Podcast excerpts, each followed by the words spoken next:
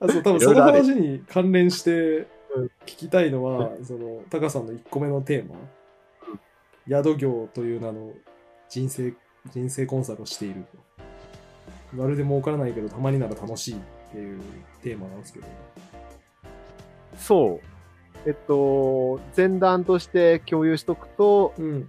え僕が愛知県新城市の古民家を使って宿をやってますと。うん。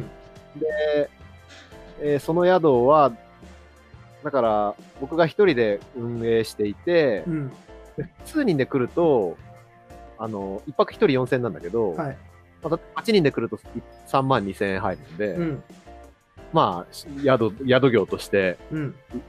ゲーみたいなとこあるんだけど、うん。一人で来る人もいるわけ。うん。一人で来ると4000円じゃん。うん。で、4000円で、で、うちの宿は、大体こう、その人が一人で勝手に何かをしてるってわけじゃなくて、はいはいはい。訪れたらなんかしたいみたいな。タカさんがってことですか？えっと、その宿泊者が、うん。な、なんだろう、何もも、宿泊だけを目的に来ない。ああ、そうですね。はいはいはい。周りに観光地とか景勝地があるわけでもないので、何僕と喋、会ってみたいとか、うんボードゲームがやりたいとか、なんか何かしらこう、目的があって宿に来てるってことですね。来ますと。うん。で、もともと知ってる人が来るんだったら、まあ、友人とだべってるってう。いうん話なんだけど、うまあ、ちょこちょこ一人で知らない人が来たりするわけ。ん。うん、すごいな、それ。動線、どっから来るんですか？ブログ。まあそうか。そうまあそうですね。知らない人が一人で来るっていうのは、もう僕にと喋りたいっていう一択しかなくて、うん。で、となると、7時とかにこう夜7時に来ましたって言っても、まあ大体12時とか1時ぐらいまで喋ってるんだよね、来たら。うん。5時間とか喋っすて、げえな。で、一泊して帰ってくるんだけど、うん。そのだその、そういう人って何かしら悩みとか、うん。あの聞いてみたいことがあってきてて、うん。最終的にはこれなんかコンサルしてんなみたいな。そうですね。なんかね、結局そうなりますよね。人生に悩んだ人が来ちゃうと。そうそう、まあ、それはね、僕は別にいいんだけど、うんだから例えば田舎暮らししたしてみたくて、はいはいは。来たって言っても、まあ仕事辞めようと思ってて、実はこうでこうでみたいな。話とか、まあそういうことになるので、うん。で、あの、それで結局、まあひ7時とか6時から12時まで喋っても6時間ぐらい。うん。一泊付きで4000だからさ、まるで儲からないっすね。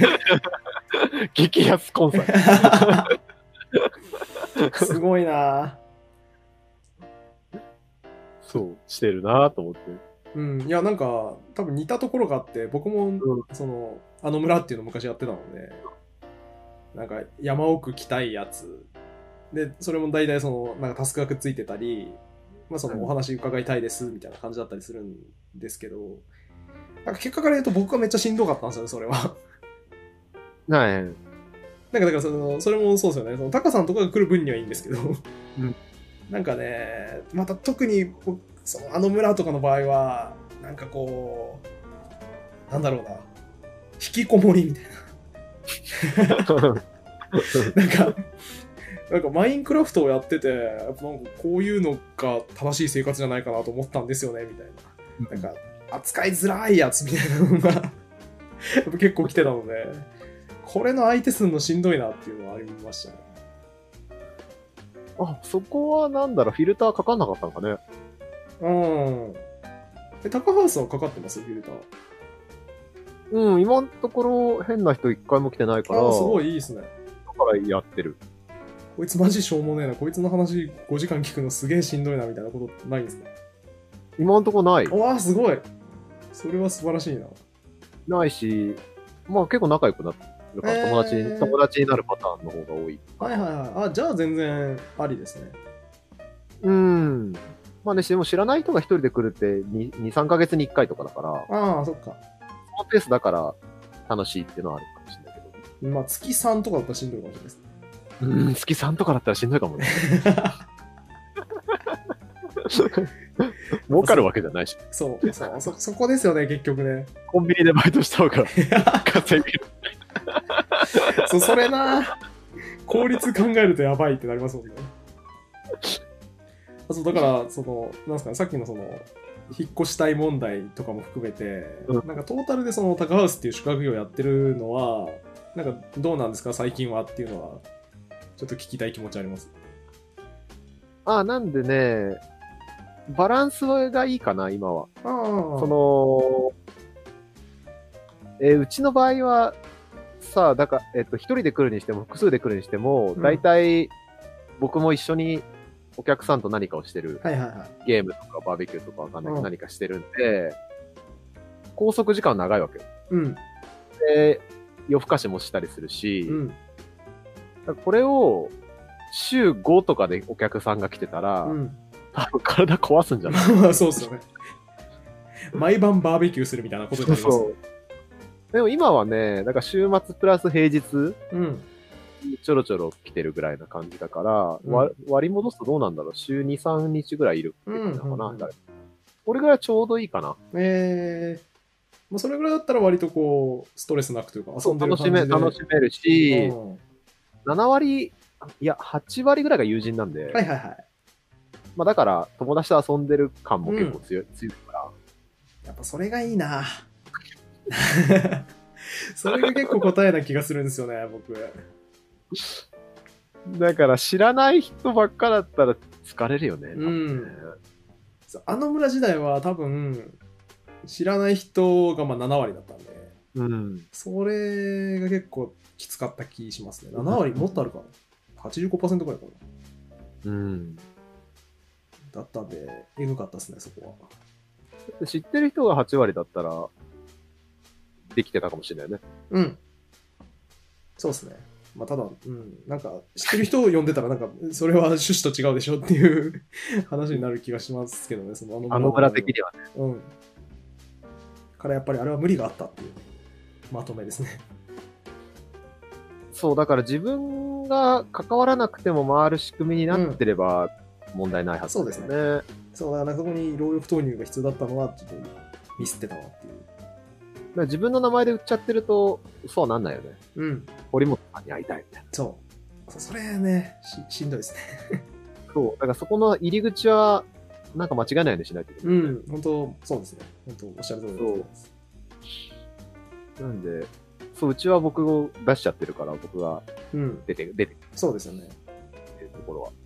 えあるー、なんか、あれ、あの、どうなんだろう。その、僕、今あれやってんですよ。なんか相談したいとか、話聞きたいとか言われたら、僕もう絶対無償で出ていかないですよ、基本。うん、うん。ミニマムでその初回1時間4000円っていううん相談料をくださいっていうんですよ。うんこれやってから僕のストレスってめっちゃ減って、うんなんかフリー1年目の時とはどこにでも行ってたんですよ。交通費自腹で。そその時になんかすごい消耗してた気持ちはあったんですけど、うん。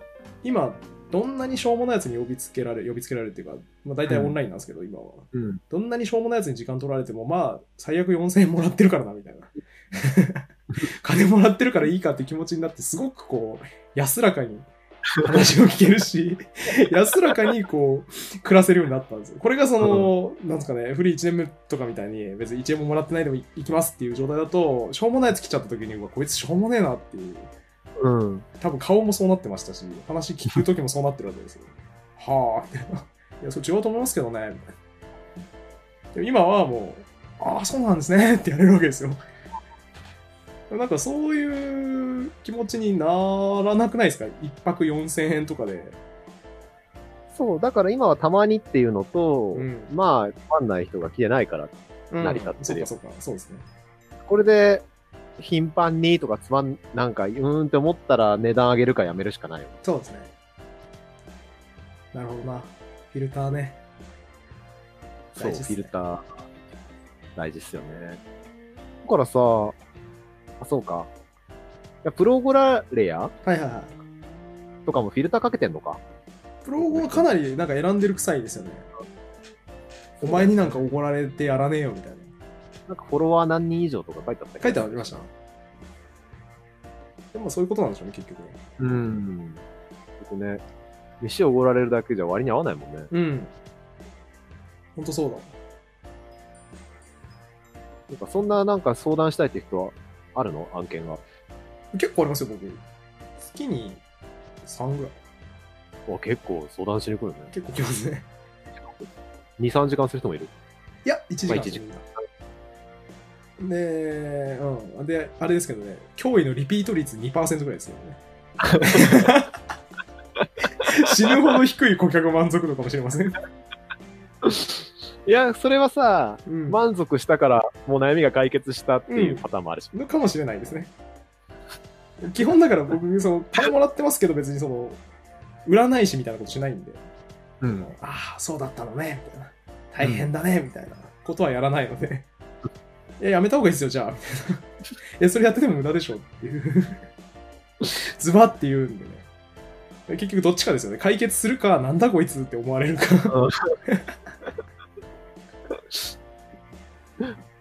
それは神の溝知ですけどね、どっちなのか。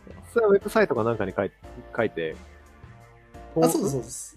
書いててくるってこでそうです。だってなんか僕の場合もなんかこうブログの記事とか読んで、なんかその、この問題について議論したいんですけど、と。はいはいの。が来るんで、いや、そういうの無償でやってないんで、これですけどいいですかつってうん。いいですよってなったらやる感じですね。なるほど。まあ、そういうのを僕も書いとこうかな。うん。なんか窓口あるとね、来ますよね、やっぱ。確かに。と思いますね。あと、タカさんの一番最後のやつ、強引な一般化すぎるんじゃないかっていう気がしてて、すごい、すごいめっちゃ聞きたいんですけど、この話。あれ、アグリコラ知ってるアグリコラは知ってます。高ハウスでやりました。もんね。そう。いや、アグリコラっていうボードゲームの話を一応、まあ、しとくとさ、はいはい。アグリコラって農業のボードゲームで、うん。ワーカープレイスメントって呼ばれるうん仕組み。うん何かっていうと、初めにこう、家族が二人いて、うん。で、その家族で農業するゲームで、何を目的かっていうと、え自分の農場がみんなあ、プレイヤーみんなあって、うんその農場を、えーより充実させた人がまあ勝ちみたいなうん。ゲームになってます。栄えさせていった方が良い一番初めは、あのー二人の家族がいて、うんでその家族を動かして、畑を耕すとか、うん。なんか家を建てるとか、うん。あの、羊を飼うとか、いろんなこう、ことができるんだけど、はい。最終的に5人まで増やせるわけ。うん。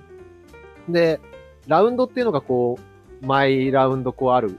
14ラウンドしたらゲームが終了で、うん。1ラウンドに自分がいる、自分のえ農場にいる家族、家族の駒を全部動かせるので、うん。うん。当然増やすと、うん。1ラウンドに2人しか動かせない人もいれば、5人まで増やしてる人は5人動かせるわけ。うん。まあ家族が増えたらその分ね、労働力がいっぱいできるよで基本的には家族を増やして、で、あの、畑とか耕したり、家畜買ったりっていうことをすると、うん。農場がより充実して、うん。勝てるっていうゲームの仕組みになっていて、で、でも、アグリコラのえーポイントとしては、家族を増やすと、その家族の分、えー食料をたくさんは払わないと、ま、家族が賄えない。はいはいはい。で、家族が賄えないとすごい減点を食らってしまう。うん。だから、基本的には家族を増やしたら賄える食食料を賄わないといけないんだけど、えー増やした家族で食料を賄うってこともまあできるわけよ。うん。だから、二人じゃなくて五人にしたけど、五人でこう、日雇い労働者とかいうのもあるから、うん日雇い日雇いみたいな感じでご飯賄うこともできるんだけど、うん。増やした家族でご飯賄ってると、結局農場は充実しません。はいはいはい。全然、だからその場しのぎにしかなっていかないよその。場しのぎにね、こうなっちゃうから、うん。増やした家族で、いろいろ農場を開拓できるように、まあ食料をうまくこう、賄えるような仕組みを整えたりとかね、うん。しすると、まあ点が伸びてきます。うん。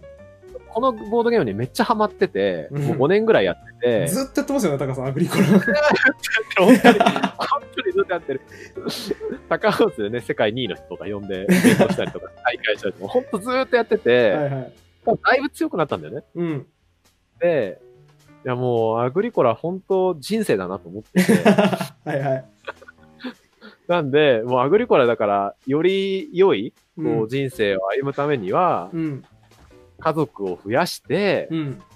で、その家族がご飯を食べれる、賄う仕組みを作って、うん。みんなでこういろんなものを作っていくと、まあ農場が充実していくというか、人生が充実していくはずだとはいはいはい。いうことを知ってるんだけど、うん。もう30代中盤なのにまだ一人っていう。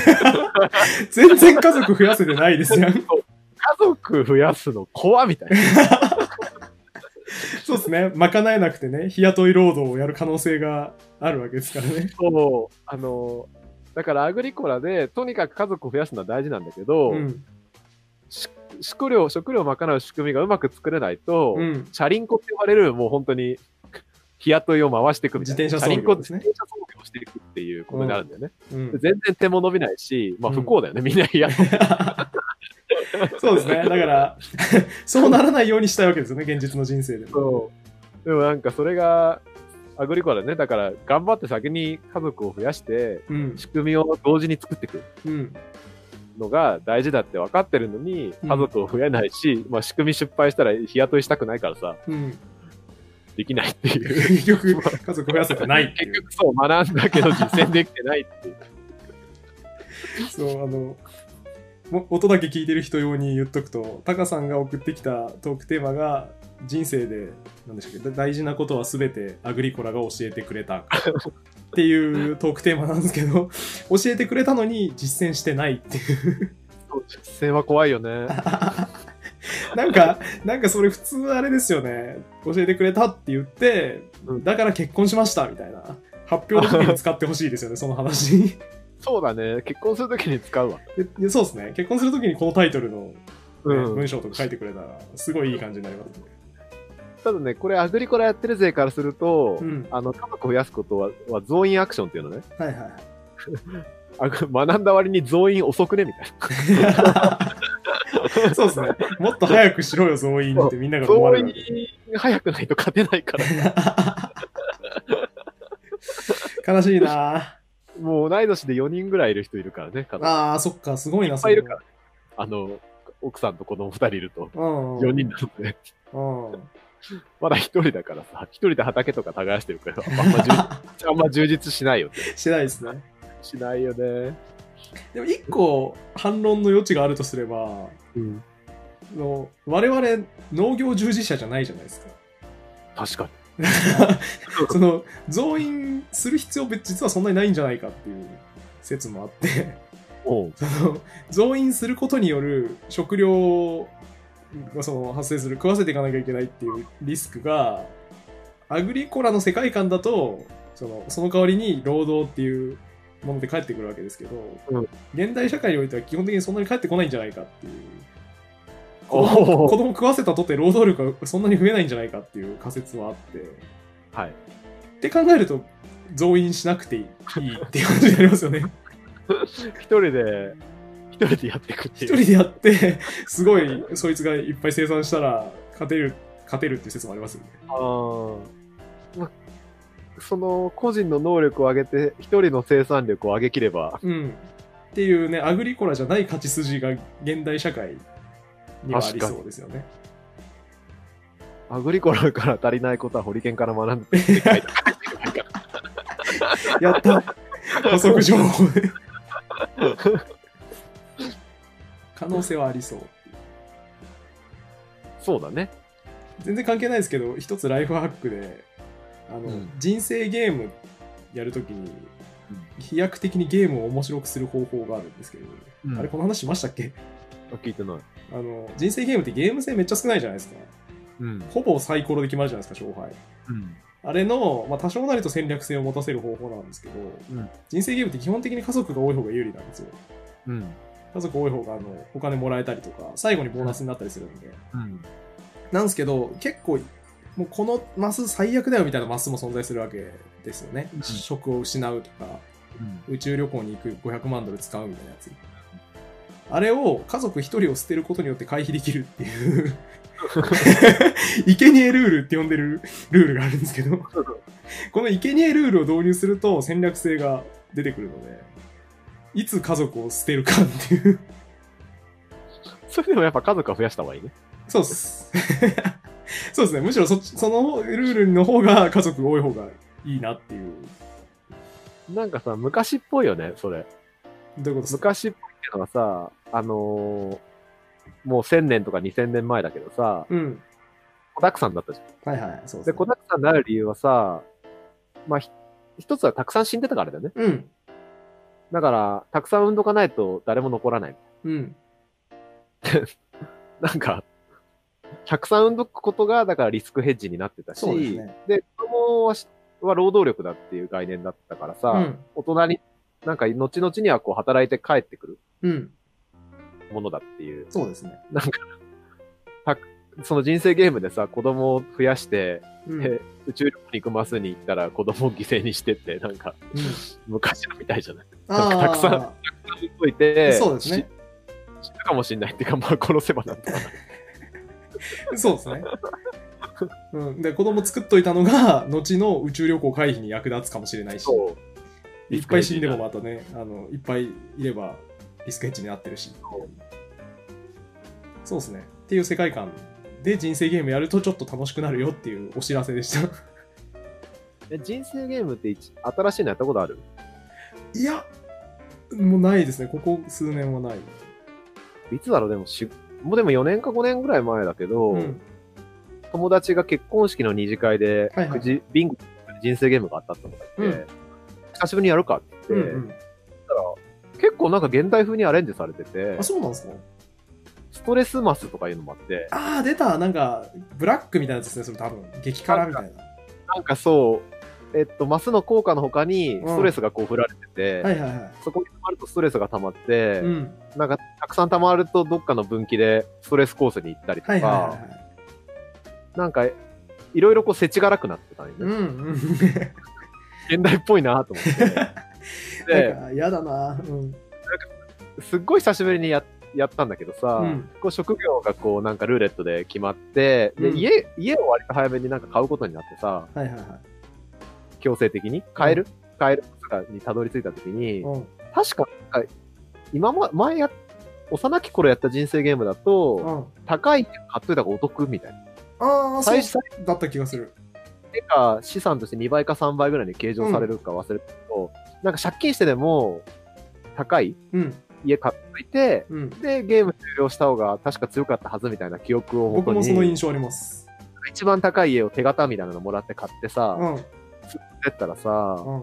なんか途中で無職になったりとかいろんなこうストレスとか溜まってさ、はいはい。最終的に家買った手形返せずにさ、はいはいはい。かどっかで家売らされてさ、借金のまま終わってさ、あじゃあ全然資産として帰ってこなかったんですね、家はね。いやっぱ現代に即したゲームでやると、家、高い家買うのは失敗だわ、みたいな。で、それ仮に手形をちゃんと返せてたとしたら、どうなったしたから一応あの、資産は確か倍ぐらいに計上されてた。うんなるほどね。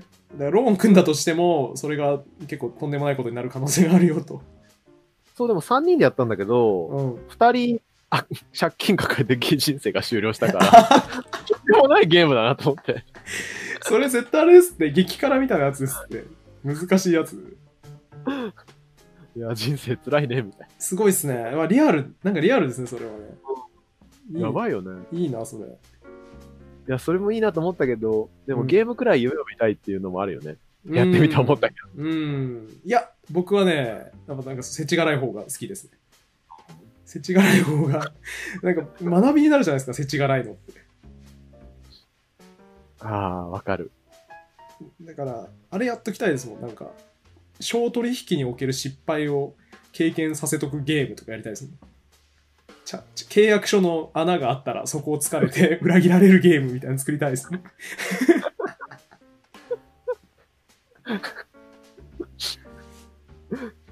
いや、本当に契約は怖いから契ね。約怖いっすよね。曖昧な契約だとね、やっぱ裏切られなんかで、それみんな結構経験してるじゃないですか。なんかいろいろやってるやつは。なんか、不動産で揉めたりとかね、何かしらするじゃないですか。あれをみんな同じような失敗してるんだよ、やっぱ話聞くと。うん。それを事前にこう体験させといてくれるゲームがあったら解決するなっていうのはすごい思うんですよね。楽しめるかな？楽しくなさそうです。僕、そうだ。は就職して良かったことの一つは、はいはい契約しだな。あ、そうなんですか。あの、不動産会社に就職して、うん。でなんかね、契約書を作る業務があったんだよね。はいはいはい。上司から、なんか例えばコンサル契約とか、うん。なんだけど、まあ当然ひな形はあるんだけど、うんそれぞれこう、コンサルだと状況が違うんで、うん。契約書をチェックしてみたいな感じでチェックして、文言入れた方がこっちが有利とか、うん。なんかそれを出したら突き返されてきて、やっぱここら辺は情報するとこかなとか、はいはいはいなんかそういう、契約書ってこんな感じで自分で作っていいんだみたいうな。んうん。こうやって文言入れたりとかして有利にしていくもんなんだっていうのを、なんかすごいやらされたから、はいはいはそれは勉強になったね。い。ね。そう、そ、そ、それこそ学びじゃないですか、やっぱ。学びだようね。ん。なんか契約書って、消費者として生きてるとさ、うん。突きつけられるだけじゃん。そう、そうそうそうそう、本当そうですね。同意するかしないかみたいな。同意するか、あの、そことのサービスを受けないかみたいな。うん。逆みたいそうですね。な。それに対してなんか、これだったら家げれないから、この文言を消してくださいとかさ、うん。この文言を追記してとか、まあなんならマウント取るためにこっちから契約書のひな形出した方がいいとかさ、そうですね。そういうのは、わからんもんね。うん。そう。まあやっぱ、あ、それいいな。やりたいですね。契約書。契約絡み。めっちゃ難しいな。契約ボードゲームみたいなの。ゲーム化するのすげえ難しいな。でもゲームじゃなくても、セミナーとかでやったら、それなりに、それなりにこう、価値がそうですね。あるから、お金取れそうだけどね。うん。あと今言ってて思ったのは、あの、ライアーゲームってあるじゃないですか。ん。あれっぽい疑似ゲームみたいなのやらせて、なんかやらせつつ、契約交わさせたら、割と勉強になりそうですよね。うん。ああ、そこ、そういう、そこ禁止の条項を入れてなかったから偉い目にあったみたいな。ね。なんか、ただ、綺麗者がいないと、うん、そこに気づかない。別に普通に、なんか穴がある契約書のまま平和に終わりそう。確かに。そうですね、確かに。あだから、桜入れとく必要ありますね。そう、あのゲームで、ライアーゲームで言うね、あの天才がいないと、そうですね、穴つかないもんね、誰も。確かに。秋山なり、あの、なんでしたっけ、福、よ、よこ、あ、福永とか。福永とか、そうだ、横井とかね、うんがいないと、ゲームは何も動かないですね。淡々と処理されて終わります。ああ、なんか、いい感じだったね。確かにな。そうだわ。お1時間20分ぐらいやってますね。ああ、そんなやってんだ。まあじゃあ、あれ？全然喋ってなくない？ホリケンが珍しく。本当だ。あんまり喋ることなかった。あ、じゃあ、最後これ喋っていいですか？一番上。うん職業漫画の熱血主人公よりも嫌な上司に共感することの方が多い。うん柴虎の主人公はクソっていう話なんですけど。はい。柴虎って漫画読んだことあります、え、カタカナのやつだよね。そう。マガジンで連載されてそう、マガジン。の。どうやつだっけ？なんかね、あの、中学生っぽい外見のもう童顔でちっちゃい刑事うん。が、なんか少青少年の飛行に、なんかこう、立ち向かうみたいな。ああ、読んだことあるけども全然覚えてない。でこれドラマ化されたやつなんですけど、で僕も全然読んだことなくて、でなんか知らないけど、多分昔 Amazon で無料セールで1から3巻まで無料だったんですよね。で、その間に多分、その無料のやつをクラウドに登録はしてて、でも読んでなかったんですよ。うんで一昨日ぐら発見して、これ3巻まで読もうと思って3巻まで読んだんですけど、もう、つまんなすぎて、つまんなすぎてっていうかもうなんかイライラしすぎて読めなかったんですよ。2巻ちょいぐらいは読んでやめたんですけど、結局。あのー主人公がね、こう、熱血刑事なんですよね。で、その、少年の心に寄り添おうみたいな強い気持ちがあって、で、上司が冷酷なんですよ。で、その、一番最初にその少年課に派遣、派遣？少年課に配属されて、その上司の元についていろいろ教わりなさいって言って、こう一緒に歩き始めて、この上司が、じゃあ、パチスロ屋でお前一人捕まえてこいって言うんですよ。中高生絶対この時間一人ぐらいいるからっつって、平日の昼間のパチン、パチスロ屋に行かせるんですよね。で、行かせて、主人公がなんかわたわたしてる間に、お前、雑魚いなと。ちょっと見見本見せるから見てろっつって、なんかいかにも女子大生風のやつの隣に座るんですよ、その上司が。で、この上司が、なんか、あよく出てるね、みたいな。世間話始めるわけですね、この女子大生風の女に。でなんか、え、何？みたいな、ナンパ？みたいな感じになるんですけど、え、この、この辺、君高校生だろみたいな。この辺だったらなんとかこうみたいな。割とこう、ゆるい感じで話しかけて、まあそうだけど、何？みたいな。言ったところで急にその刑事であることを明かして、うんなんかじゃあ歩道だねっつって無理やり連れていくわけですよ。っていう流れを見てて、えなんで分かったんですかとか言ったら、いや、あの、服の割に、その派手めな女子大生風の服の割に、靴がぺったんこのローファーだったと。うんうん。靴まで買える高校生はいないと。制服で家を出てきて駅のロッカーとかで着替えるんだけど、靴は大体変わんないからそれを見分けるポイントなんだよとかなんとか言って、うん。で見事捕まえてくるわけですよ。熟練の手腕で。でそいつの名前黙秘するんですけど、まあ、これも熟練の手腕で名前とか学校名とか聞き出すんですよ。で上手にこのじゃあ学校に連絡するからねっていう話になる持っていくわけですよね。でそれだけはやめてと。うちはその厳しい学校だから退学になっちゃうって泣き始めるわけですこの女の子が、だからまあ運が悪かったと思えみたいな、うん。まあ元からお前パチスロやってたんだから悪いことしてんだからっつって電話かけようとしたら主人公がなんかやめてあげましょうよみたいなうん。感じに止めるんですよねうん。でなんやかんやってそのメモした名前とか連絡先を住所とかを主人公は食べるんですけど、うん。メメモを。でいややっぱかわいそう。なんかそれで退学になっちゃうのかわいそうでしょみたいな。ちょっとサボることぐらい人生あるでしょみたいなこと言ってる、でなんやかんやそのメモを食ってる間に逃げられるんですよ。この女に。でこの上司はすげえ切れるんですよね。てめえ何やってんだっつって。でもなんかやっぱこうそんなんで人生台無しになっちゃうの悪いかわいそうですよって言ってまあ、物語としては一旦そこが終わって、なんかまた大きい事件があって、そこも同じような体でずっと主人公頑張るんですよね。なんか、いや、彼を信じてあげましょう、みたいな。救われた方がいいです、みたいなこと言って、こう、なんやかんややって、その大きい事件解決して、で、一番最後に、冒頭で逃げ出した女の子が、すごい真面目なパリッとした姿で制服着て、登校中にこの主人公の刑事とすれ違うんですよね。で、この子も、あ、刑事、あの時の刑事さんだ、みたいな。うんあれからは真面目に学校行ってますとかなんとか言って、で、信じてくれてありがとうございましたみたいな感じですれ違っていって、ああ、よかったなみたいな、なんかハッピーエンドの2個があって終わるみたいな構成で多分コミックス2巻が終わるんですけど、で、その最初に逃がした時とか、この途中でずっとその信じてあげましょうよとか言ってる間、ずっと上司は切れてるんですよ。うん冷酷だから。お前のせいで逃げちゃったじゃないかとか。いや、見せしめを出さないとそのみんなの飛行が止まらないから、やらないとダメだよとか、一貫して言ってるんですよ。僕、絶対上司の方が正しいと思うんですよ。絶対熱血主人公の方が間違えてると思うんですよね。ででもそれが物語の間ずっと一貫して貫かれてる姿勢だし、それがハッピーエンドにつながりましたよっていう作品の論調なんですよ。もう気持ち悪いな、これ、と思って。全然面白くないって話です。シバトラが。おすすめしない漫画ナンバーワンですね。ナンバーワン。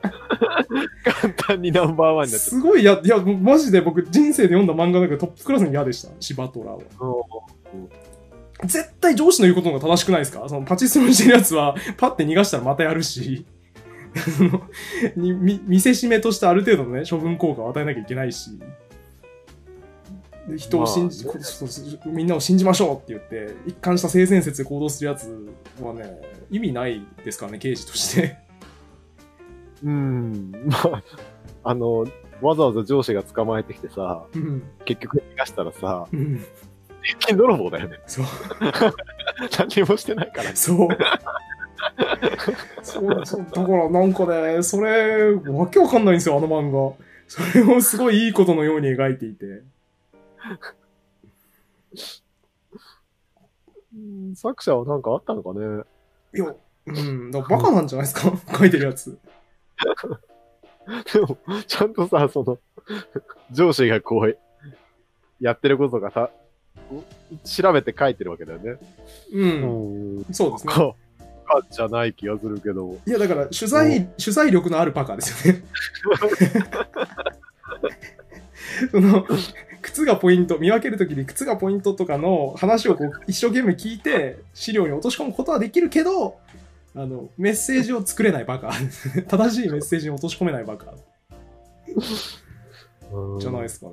すごい嫌ですね。まあ、そうね。なんかそうだな気持ち悪いよね。でもねだからあれはめっちゃいいんですよ。僕、漫画のあの GTO がすごい好きで。GTO ってその、いいことをしてるっていう意識が全くないんですよ。鬼塚先生に。だからその腹立つから壁に穴開けるとか、腹立つからバイクで突っ込むとかなんですよ。あれはめっちゃ気持ちいいじゃないですか。だからその正しいことをしてるぞっていう論調じゃないのでうん、やりたいようにやってるっていう、うんすごい気持ちいいなと思うんですけど、シバトラはもうそれ、これが正義だみたいな描かれ方なんで、超嫌です。わかった。うん、そうね。だからさ、けなんだろう。正義と思って、やってる、なんか、立ち悪いことやってる人が一番立ち悪いよね。なそうですね。そうで。っていう話にまとめられるかもしれないですね。うん。ね。それは、なんか、チキリンさんがさ、うん。そういうのま、そういう人まとめてたの知ってる？ああ、見たかもしんない。ネネットにいる。すげえなと思ったんだけど、はいはいはこれなんか、検索していいかな。い。うん。出てくるかこれでも共有してもいいぐらい、なんかこう、ああ、なるほどな、ちょっと思っちゃったんだけどじゃあ、リンクに貼っときますね。さ。概要欄に。でもどこだろう。あ、迷惑な人11ってやつ。ああ、見たわ、それ。すごくなかった？僕すごいなと思ったんだなんか良かったけ気がします。チキリンさん、さすが、なんかこう、コンサル出身っていう感じがしますよね、そういうの作らせると。ミーシーというか、漏れなく、ダフりなくで、きっちりした分類を上手に作りますよね。ど。これ、読むか？いや、なんか、世の中のに迷惑な人がいるから、11種、11種類に分類しましたみたいうんうんな話で、うん。うん。細かく説明してると、あれだけど、まあ、もうい、1から10に行っていくと、うん。ちょっとしたことで切れて無茶な反撃をしてくる人。うんうん。他人の命を利用することで自暴自棄状態から脱しようとする人。うん。ゼロリスク信奉の人。いるわ、ゼロリスク信奉の人。必ず誰かの責任を問わずにはいられない人。ああ、いるね、これも。自分は関係ないのに反対する人。いるわ。正義感を振り回して自尊心を満足させる人。ああ、これ、これに近いですね、今の話はね。自分向けではないものをわざわざ見に行った挙句、役に立たないと怒る人。うん。いるいる。全員ができること以外は言ってはいならない。全員が買えるもの以外は買ってはいけないという人。いやー、それもいますね。援助を受ける人は一切人生を楽しんではならないと思っている。生活保護に切れてる人ですね。そうそう。有名人には何をしてもいい。客だから何を言ってもいいと思っている人。うん。有名ですね。見知らぬ勝手に、見知らぬ他人に勝手に期待して、勝手に絶望する人ああ、もうまさに、僕も一番嫌いなタイプですね、それねを、具体的になんかこういうところが迷惑だよね、みたいなことを書いてるけど、11個出てきましたね。すごくない？これ、いいですよね。非常にきっちり整理されてますよね、体系的に。そう。ホリケンが言うシバトラのその主人公も、ね、さっきこれだよって言ったけど、正義感を振り回して自尊心を満足させる人ですね。6番目。そう。いやー、確かにこういう人たち、社会を、なんか迷惑かけ、社会をこう停滞させてんのかな。うん。間違いない、間違いない。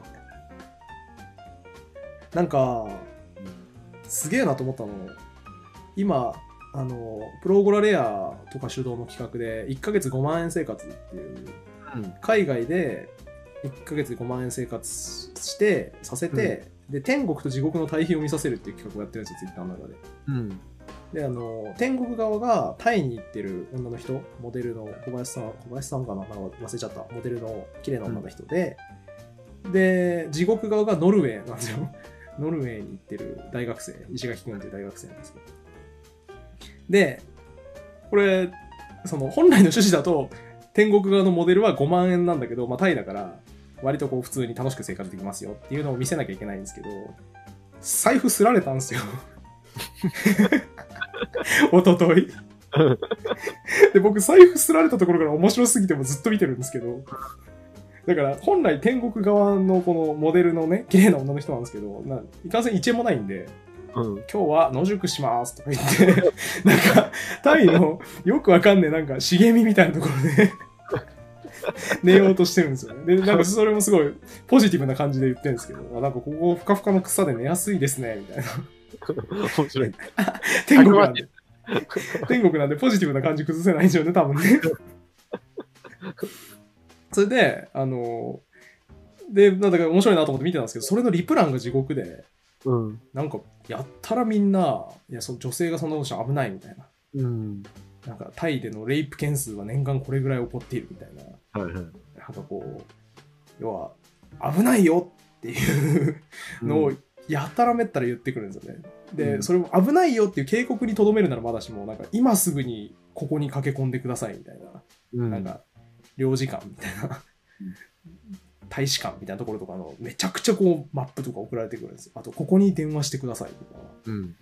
命令がいっぱいあるんですよね。うん。これまさにそれですよね。なんか正義を振り振りかざして、自尊心を満たしたい人ですね。ね、しないと怒るんだろうね。うん。そう、だから、なんかいかがなものかみたいな感じで、その心配だよを通り越してるんですよ、完全に。やっぱインターネットって地獄だなって思ったんですけど。